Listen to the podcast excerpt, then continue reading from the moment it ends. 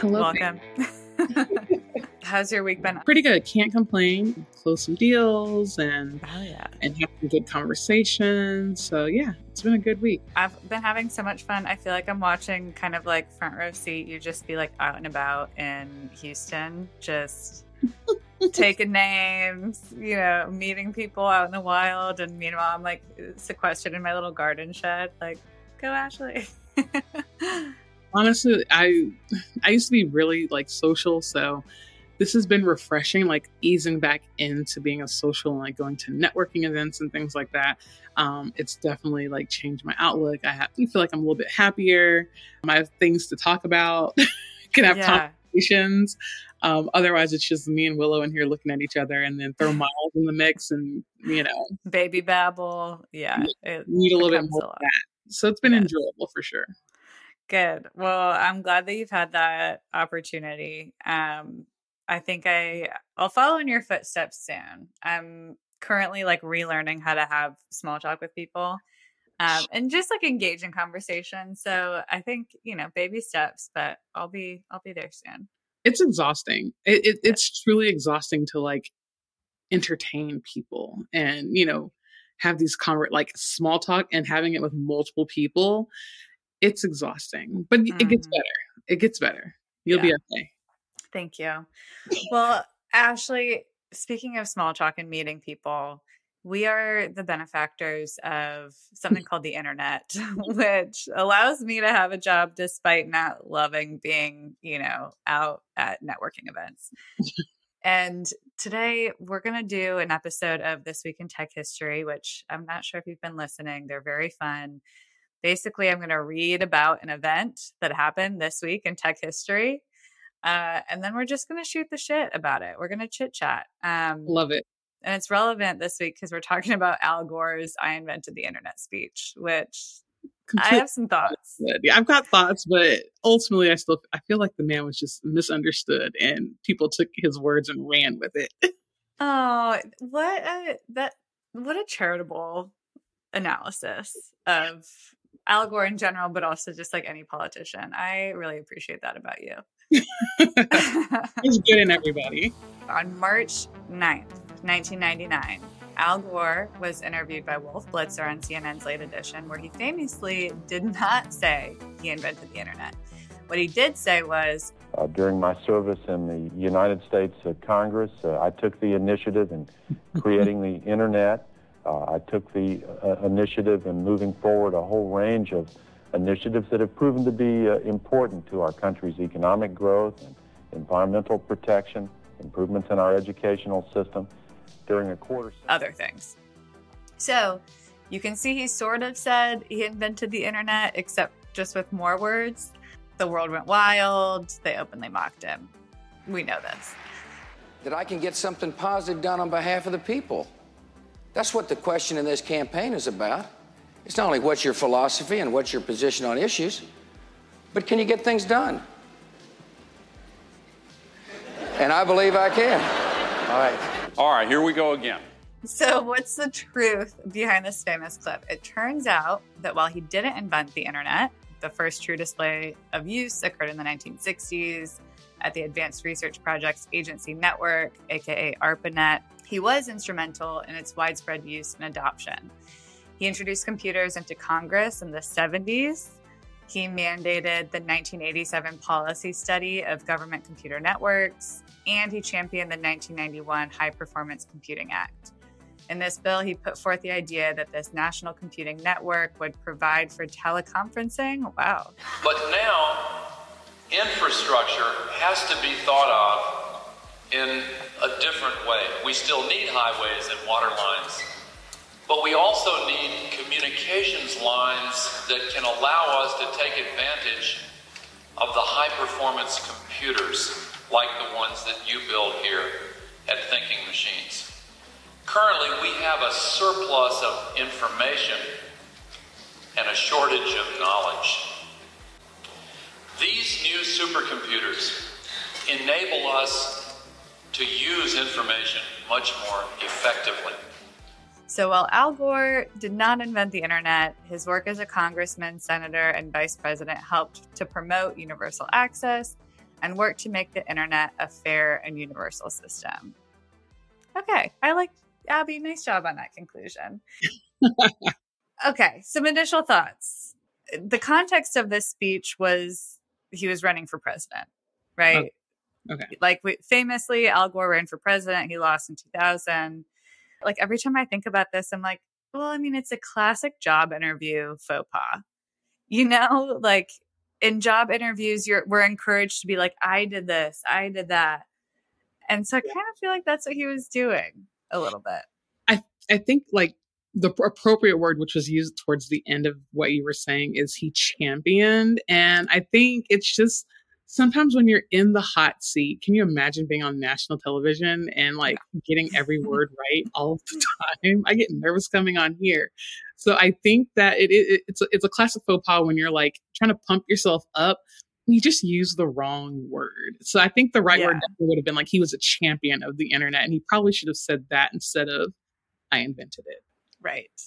But again, you know, like every every professional coach in the world is going to tell you like, "Hey, on your resume, don't say we did or the company did. Talk about yourself, you know, position yourself as as the person." So like I guess I'm trying to take a page out of your book and have a charitable outlook on his his intentions here. I don't think that he truly meant to be like I invented this. I just think that he it was a poor choice of words in the moment and mm. here we are talking about it in 2023. Right. Well, and he's not the first person to do this, right? I mean, working in tech, we see it all the time. They're like whoever whoever claims ownership over an idea is the person who's recognized for that forever. And thus the people who tend to be a little bit more humble, who are often like the quiet geniuses, are not getting credit for that. And we see this again and again. Yeah. And they don't mind not taking the credit for something like overall their their work is for the greater good so they could care less if they get the full credit for it as long as they like they know in their heart and the people that know them know what they've done for whatever it is that has been built, they're completely happy with that. Yeah. Well, more power to those people. I've got to believe too that there's got to be some folks, especially like folks behind open source software that has changed everything about software as we know it. I've got to believe that there's some of them that are like, screw these people, you know? right. I, I give me my credit. Like, I did this. I built this. Like, they probably do have that complex, but right there's there's definitely some that are just in the back chilling, yeah, enjoying the fruits of their labor. also, you talking about being on national television remind me day to tell you about being on Lester Holt. I was anonymous, so I wasn't like sitting in the seat, but my voice was on Lester Holt one time, and I felt that like my friends were sending me videos of this on the news and i was like there are so many words i would have changed and that was just like a like a 10 second clip I understand. Yeah. In the hot seat, you're just like, you're thinking of all the right words, but sometimes they don't come out. We're riding on the internet, cyberspace, set free. Hello, virtual reality. Interactive appetite, searching for a website, a window to the world, got to get online. Take a spin, now you're in with the techno set. You're going surfing on the internet you know, like thinking about this as well. So 1999, obviously the internet has been around for a while, but household use of the internet is really, you know, the 90s were the decade, right? Yeah. Yeah. And so I'm thinking about this in the context of like, okay, it's 1999, the internet feels fresh and new. And I can't help but think about like the my first experiences on the internet. We talk about this a lot on the podcast, but I'm curious about yours. Like, do you remember the first time you got onto the internet? Yes. So my elementary school was not that far from my dad's office. So he would pick me up after school and I would go to his office. He might be finishing up a meeting or what have you. So he would pop me some popcorn because that was my afternoon snack and Love then it. in his office and he would log me into AOL. And like Ooh. I can still remember hearing like the dial tone and like like all, all of the noise that it made. And then that yeah. yeah. yeah, the first thing you hear is like, you've got mail. Welcome, and, you've got mail. But I also remember, like you said, the 90s was like the boom of the home computer. I remember when we got one. Having the internet in our home has had a great impact on our lives. Rich keeps up with the stock market and our investments, and I'm able to pay the bills in half the time it used to take me. And the kids are improving in their grades and communication skills. which makes me happy as I would sure like them to go to college someday. Don't worry though, it's still cool. The program is by kids for kids, and it's not just for boys either. We got a second phone line so that we could connect to the internet and still get a phone call at the same time. because for the longest, like, you know, once you dialed in, like, yeah, lock the phone, phone line and no one could get through. So I remember we had a second phone line installed and like we were one of the like first people in our neighborhood to have a computer. It was crazy because so much of what we did was just desktop. Like I remember in computer class in elementary school, you never went down to like the bottom right nav and you know clicked your little like two computer thing and connected it was like no everything's local on a desktop and you had like sometimes we'd have like our local drive that was distributed by the school mm-hmm. but usually it was like a floppy disk so like everything you did you are saving on your floppy disk and that goes in your folder and you take it with you everywhere. You know? Did I hear you right? Did I hear you saying that you're gonna make a copy of a game without paying? Come on, guys. I thought you knew better. Don't copy that floppy. And I remember in elementary school, I mean, we used computers there too, but I remember like even at school, like the encyclopedia was like on the computer and we were doing a Titanic project and you know, like you have to go to like the special section and like use the internet to do the yeah. research. it was like a special section of the school library, and it might have been like one or two computers that had the internet on. Oh my god, getting onto Ask Jeeves, and you're like, how do I, how do I write a search engine query? so yeah, those are my first memories of the of the internet. I always used the computer because I learned my ABCs on the computer in daycare. Mm. But like, you know, it was a floppy disk game that they they would put in, but like actually connecting to something outside, no, no. Yeah, I was very much a a MySpace girly. So Ooh. yeah, you know, I ha- I lost a few cool points because my family did not have um we like lived way out in the boonies so we couldn't just like be connected to the internet all the time. It was like you get on and you get off and there's a time limit. And so i couldn't be the cool girl with the away message. I knew that that was like a, a flaw that i was aware of. So i had to overcompensate and be the cool girl who knew all the html and css to make my myspace page really cool. Hmm. so yeah so i think that was like that was my first like course, I was on the internet before then, but that was my most formative internet memory. I think I remember after we got a computer at home, I was probably like middle school ish, even into high school, and you could download like music, download music. And mm-hmm. I made a CD of like all of the like theme songs for sitcoms and shows. I would download the music and put it on a CD. And I had like a whole sitcom theme song, theme song like CD.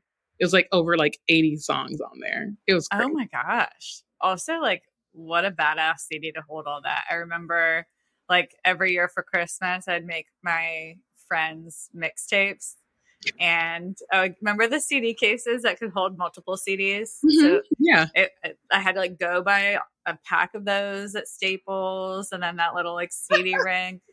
Man, those were the days. Okay, so like this is the context, right? Like this is the context, uh, maybe like a little bit before what we're talking about. Obviously, MySpace was in the 2000s, but you know, we're still just kind of like dabbling around the edges of the internet and what it's capable of. And you know, I was a child, so I, I certainly couldn't have predicted like one day I'm going to hmm. work and just talk to people on my internet right. screen.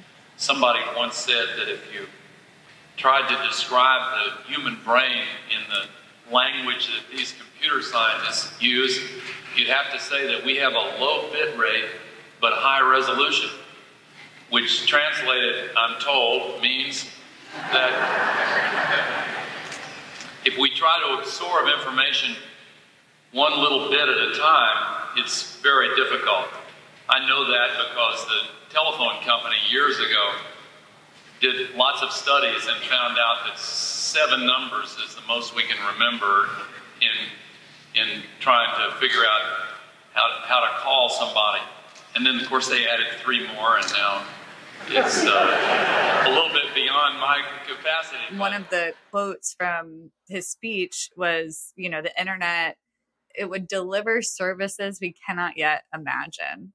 So the question is like, what do you think he was in his mind? What was that going to look like? I think because like the early days of, of like the internet, it was very much like you said, digital library. So there was like that educational and universal access piece to it. I don't know if you realize like we would be using it on such a personal level, like the personal conveniences of today. Like I just had diapers delivered from Amazon that we ordered last night at 10 o'clock. So I don't think he realized that we would use it on such a personal level every day, all day. Yeah. There's knowledge at our fingertips versus before, you know, you had to sit down and log in and do it versus now it is readily available. So I think personal conveniences is like something he didn't even think about. Yeah. And I think on that, like the perpetual connectivity was also probably something that was yeah not even dreamable yet, right? Um, and it's so funny because I was when I was going through like reading this and just thinking about different things, it reminded me of when I worked at the airline and even in like 2007, um, I was in college and I was working there, and people would still come to the ticket counter to buy a flight. Like they did not want to get on the internet or buy things on the internet. Oh, and yeah. so it, it, and that was in 2007 still people were still coming up to the ticket counter older generation people obviously to buy their flight they like did not want to get on the computer to do that so even just evolution of like i said personal conveniences that it's changed just recently in my opinion that people are now like okay like i'm not going to the airport to buy a flight i'm going to get online and do it and it's interesting because trust has changed so much too right like and i don't know I don't know if trust and actual security have improved at the same rate. Like, in fact, I would I have to assume that we're probably less secure on the internet today than we were previously. But Absolutely. I still remember, like, you know, all of the clothing I ever wore when I was growing up was ordered from a catalog. I grew up in a town of 3,000 people. We did not have a mall yeah, we were not shopping on the internet because that's dangerous. Do not share your credit card information over the internet. And so I was calling the 1 800 number on the J.C. Penney catalog or the Eddie Bauer catalog, and that's how I got my clothes.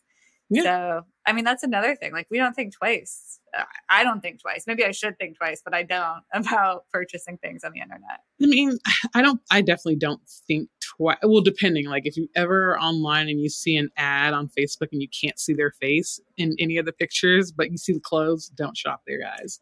Really? Telling you now, those are like definitely scams when those like cute boutiques pop up, but you never see like the face of the model. It's just like, the cute clothes. Think about that. What is a ah. scam?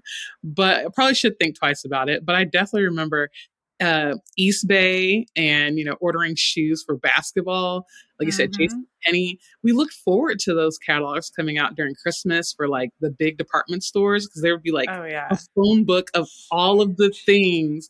And now you just go online and scroll for hours. And yeah hours and have so many things in your wish list and tabs open and things saved. Dude, I mean, speaking of privacy, so I wrote about this in the Wayfarer. So if you're listening and you read our newsletter, you probably already read this, but I'll show you this live. So I'm applying for another mortgage right now. And always, like, every time I apply for a mortgage, the next couple of days, I get like more spam calls than usual. Ashley, look at this. These are my recent calls. There's 200. 200 spam calls. Who got your information? Well, it's public, right? Like, but like it's the same thing, you know, when you apply for a mortgage, that's all going on the internet too. You're right. Because when we bought our house and we went to like sign and we were um, at the title company, they were like, look, you're going to get a bunch of stuff in the mail from people and a bunch of phone calls. They're like, ours looks just like they gave us what theirs looked like. They're like, people are going to send you stuff on bright paper and all these other things. And sure enough, like we were getting bombarded with those and like calls. Even now, my husband, uh, Willow, his father and grandfather have the same, you know, they all have the same name. Yeah. He gets calls about like buying his grandfather's house. Like they're like, they're calling Willow to buy his grandfather's house. Oh like, my God. It's so crazy. It's so crazy. Like this is the kind of stuff that like Al Gore probably didn't want to take responsibility for. Like you know, we can ask him today, like, is this the internet you created? This is what you created. What I wanted it for. then he'll be like, no, no, no, I, I didn't create it. No. I didn't create it. I just championed it. Yes. I had the exciting opportunity to get to know uh, some of the scientists and engineers that were working on it uh, back then. And they shared with me uh, their expectations that it could very well grow into a, a much bigger thing than it was back in those days. Under the leadership of Vice President Gore, we've used information technology to bring government closer to citizens in many ways. You know, when I think about 1999, a government official dreaming about what the internet could mean, I think of mostly like, you know, in a bureaucratic system, money is not like you don't have a lot of freedom with the way you're spending money and budgets. And think about the power of like being able to see images and videos of like disaster zones to mm-hmm. decide whether or not to like send in FEMA rather than having right. to deploy folks physically. Like just the speed of our response to yeah. things. Um, so, I mean, I'm sure he had other dreams as well, but I think, you know, all said and done, I don't think I don't think we're at the end of the uh, expanse of internet possibilities yet. But I would say that that's a massive benefit thus far. Is like you know being able to respond to things faster.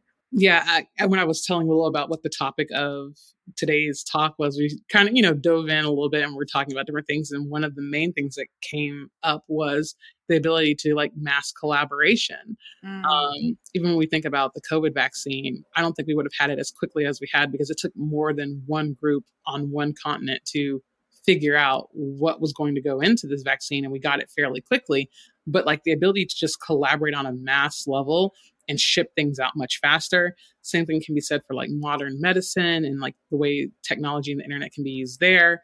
Um, even entrepreneurship. Think about mm-hmm. it like mm-hmm. Somebody in probably the small town you're in, how many beauty salons were there? Five.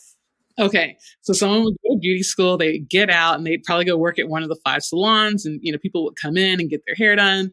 But now think you can go to beauty school, you can get out, you can set up your own website, and then you can then like accept your own payments and you can work from the comfort of your home or set up your own smaller salon, all because of access to the internet and being able to like publicize yourself. Can you imagine how many like entrepreneurs were built simply because of the internet and the access to the educational aspect that mm-hmm. you know was tied into what Al Gore wanted, which was educational. Now people are using it to kind of propel their own like wealth. Yeah. It's so interesting because I feel like you and I are in a similar, like, just age bracket where we grew up in Al Gore's I invented the internet era. and, you know, so we were, we were schooled in a world where an assumption of like ac- mass access to information always was not assumed, right? Like our teachers weren't like, well, I don't really have to teach you this because you can just like figure it out on the internet. Like but I still feel like there are so many things that without the internet, without this access to like limitless information, my life would be tangibly worse. I would be like, yeah, you know, like even things like this mortgage, right? Like there, I never learned about HELOCs and refinancing and nothing like that when we were in school, right? Correct. Those just things, there's like certain life things that you just learned along the way or that your parents might have taught you, but being able to go look it up yourself, like if I didn't have that, my parents would probably hate me because I'd probably call them every day. I call them every day now, but I mean, at least then like our conversations are just kind of light and airy. But if I'm calling you about like every every day, there's a problem that I'm trying to solve. Don't you have someone else to talk to? Right. And we do. Their name is Google now. Correct. I saw the best meme the other day that was like someone's kid asked them what you did before the internet and like how did you learn things before the internet and they were like I mean, we just asked our Aunt Marge, and if they gave us the wrong answer, we thought that was true for 30 years until someone else told us otherwise. Someone else told us otherwise. And it's and it's very different, I think, even for like today's I feel like so old when I say stuff like that. But I also struggled with getting on Twitter the other day. So there's that. But like my nieces, they're in their 20s and I don't, they don't use the internet like we do because we grew up in an age where we were encouraged to find and seek the answers because we could mm-hmm. in a mm-hmm. different way.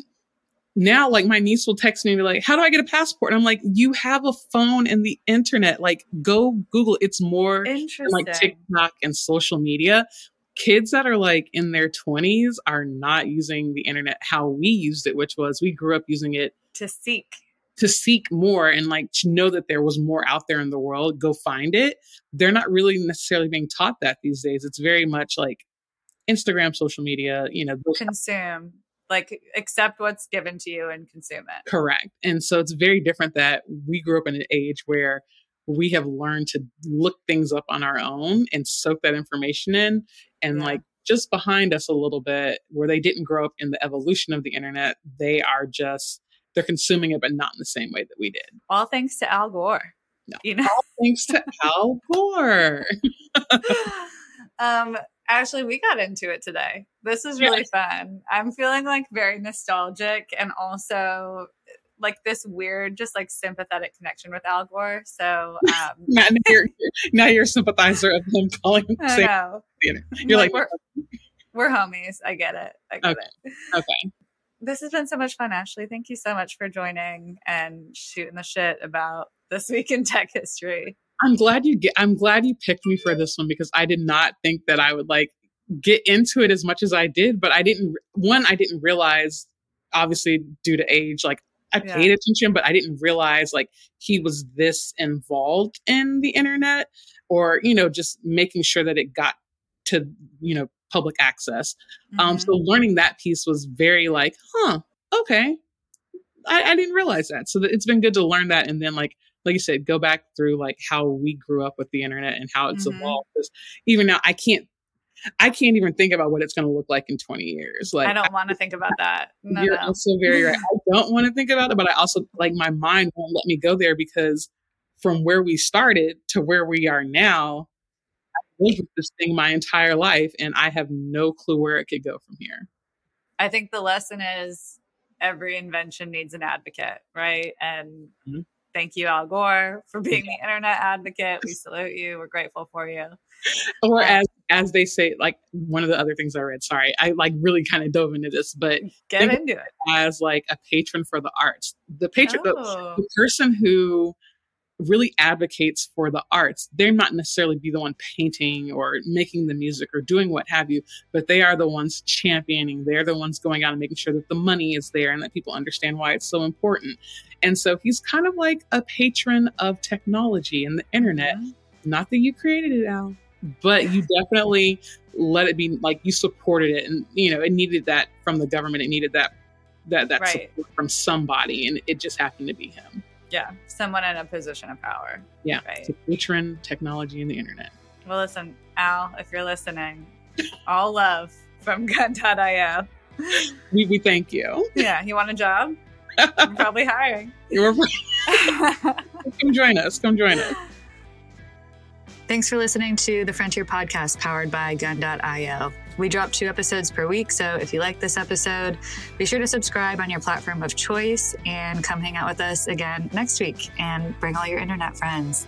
If you have questions or recommendations, just shoot us a Twitter DM at the Frontier Pod, and we'll see you next week.